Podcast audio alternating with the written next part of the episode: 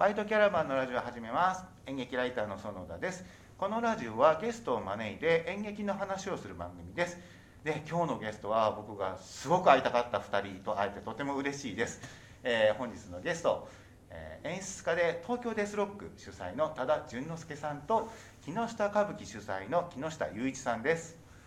はい、よろしくお願いいたします。よろしくお願いします。はい、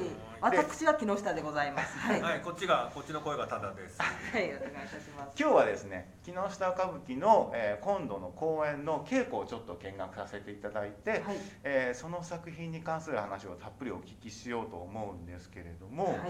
えー、じゅうにねんが初演。はい、えー、娘千本桜と海や大物の裏という作品ですよね。はい。はい、でこの時は何本か。えー、な 何, 何幕かって言い方が正しいんですかね。はいはい、あのまあ「義経千本桜」って作品、長い作品なんですけど、はい、それをあの多田さん含めさんにんの演出家でこうあのリレー方式であの上演したのがにせんじゅうにねんですね。はい、はい、で、えー、にせんじゅうろくねんにこの今回上演する「都会屋」という部分だけを上演したのがにせんじゅうろくねん。はい、そうです。はい、で、えー、ごねんぶりの再演が今年のにじゅういちねんということで。はいはい、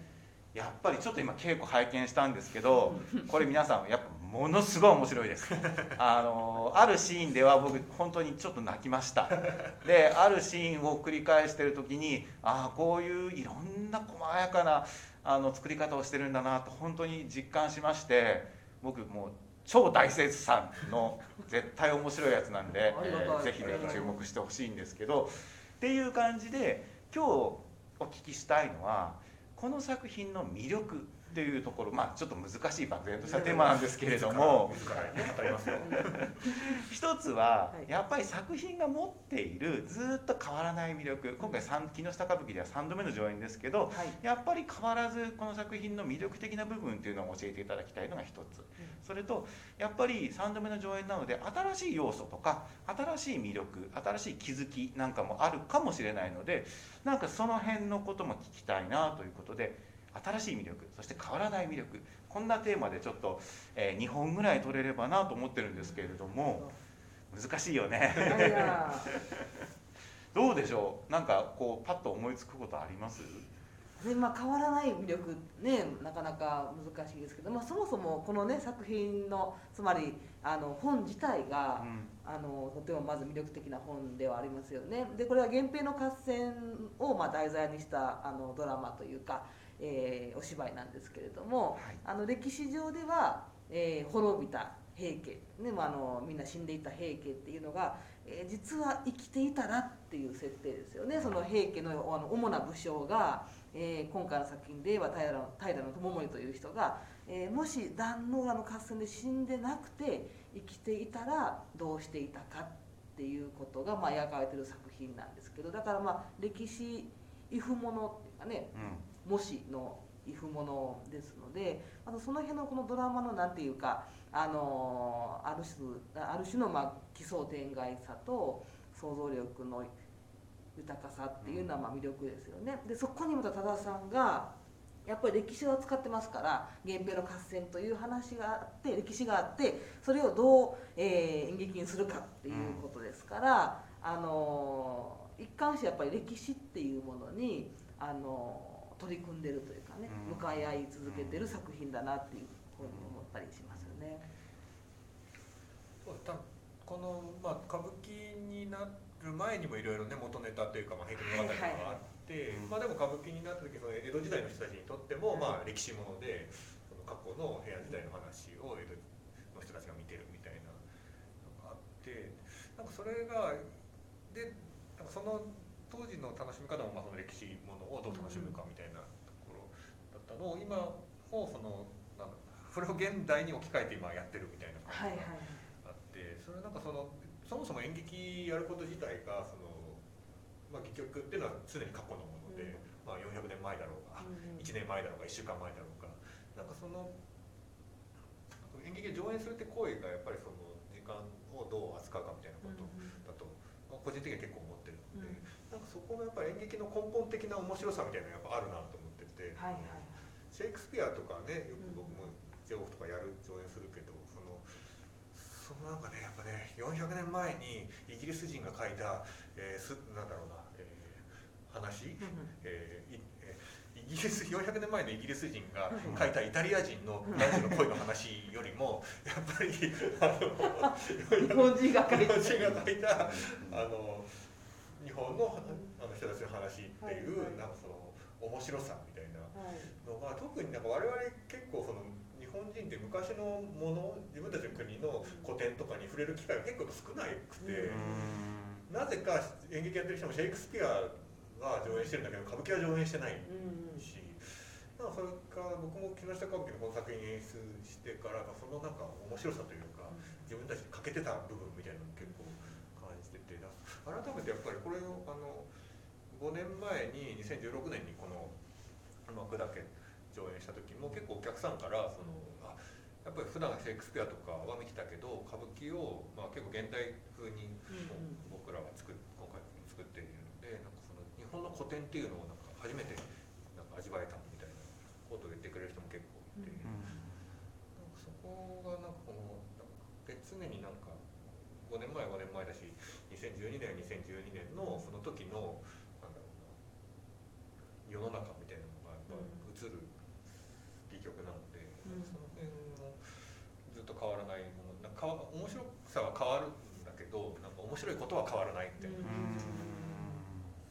てますね。そのこの、まあ、特ににせんじゅうろくねんの上演の時にすごい感じたことなんですけど、やっぱり歌舞伎ファンにもちゃんとこう評価を得られるような上演であるにもかかわらず、この作品で初めて歌舞伎を見ましたとか、うん、歌舞伎全くわからないですっていう人が見ても多分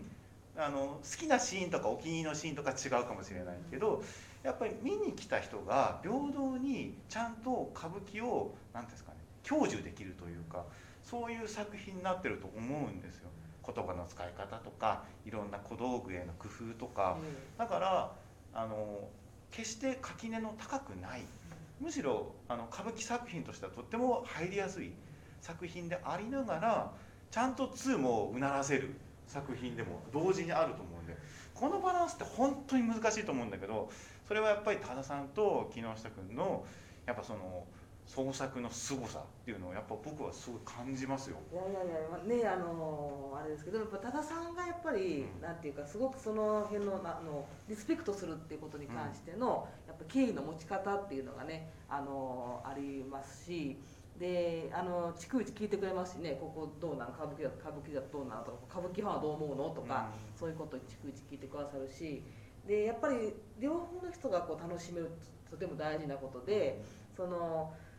分かり難しい歌舞伎を分かりやすくするのも大事ですよね。でもそれだけだとやっぱりあの歌舞伎を簡単にしたものにしかならないから、でも歌舞伎ファンにとっても何十回見てる人でも、あこの演目こういうあの演目だったのかっていうような発見があるっていうのが、まあ、両方混在してるっていうかあの両立してるっていうのが多分一番ベストなのだろうから、なんかそう言っていただけるとすごくあ、ね、嬉しいですけどね、うん、でそもそも歌舞伎ってその江戸時代に上演されてた時っていうのは、まあ、現代劇だったわけですよね。扱ってるのは古典平安時代のお話をやったりしてるけど、はい、ただその明治維新の時にまあいろいろなことがあって日本の演劇の歴史でその歌舞伎がまあ古典になってしまったというか、その現代劇としては残っていかなかったっていう、まあでも残ってないと言っちゃうとなんかそうでもない気もするんだけど、少なくともでも日本で演劇を始めてる始める人と今ある歌舞伎っていうの距離があって、昔でも戦後ちょっとは結構まだ近かったぐらいの時があったんだけど、まあ、やっぱり 今, 今は完全に分かれちゃってるところ、うん、なんかで木下歌舞伎はそのなんかもしそうじゃなかったみたいな、なんか歌舞伎が現代演劇のままであり続けたらこうなっていたみたいなのが僕の中に持ってるイメージで、木下歌舞伎に対して嬉しい。でもそれ結構ね意外と意識してて、あのー、そういう近代化を今 の, 今のような近代化じゃなかったとしたら、うん、あの近代化がねあの木下歌舞伎みたいな作品が山ほどろんなところであったんじゃないだろうかっていうことを妄想しながら劇場で本番見るのが趣味ですから行きやすい世界っていうかね、あのなんですよね。自分自身のこう理想とするなんていうか世界がね、その劇場の中だけではあるっていう感じで。そうですね。木下歌舞伎って演出家がまあ毎回いろいろ作品によって違うので、まあだから木下歌舞伎の中でも相当バリエーションがある、はい、でなんかだからその、そのイメージができる。例えばだから東京デスロックもこういう感じだったかもしれないし、はいはい、あのスカイプロデュースの羽衣ももしかしたらああいう感じだったかもしれないみたいな。そうね、近代化がね、うん、違えばね、うんうんうん、それ面白いですね。それはそれなんか、うん、木下歌舞伎って何と聞かれたらそういう、うんうんなんかだからすごく面白いですよ。あのなんかねこう、まあ、取り組んでると、うん、全然時代とか違うはずなのになんかこの感覚わかるなとかね、その役のなんて登場人物の心理状態とか、あ日本人そうなるよねとかね、うん、あのそういうなんか共感できる部分とかもあれば、なんか全くあのちょっと今の僕たちとは違う感覚だなっていうところも混在してるんですけど、なんか意外とそのねあの歌舞伎をなんかやってると、あの自分のルーツみたいなものが、うん、日本という国のルーツみたいなものがなんか見えてきたりもしますよね。あるあるはね、うん、あるあるありますよね。ありますよね、あるあるね。で過去とつながれるのってやっぱ嬉しいですよね。あんまりかん、うん、日常では感じないことだけど、例えばその伝統原点と芸能を見たりとか木の株を見たりすることで、あ昔の人と今もあんま同じなんだと思うと、やっぱりそれこそ今ルーツっていう話出たけど、ちょっとやっぱ嬉しい気持ちになれるよね、はい、見た人は ね, ねうん。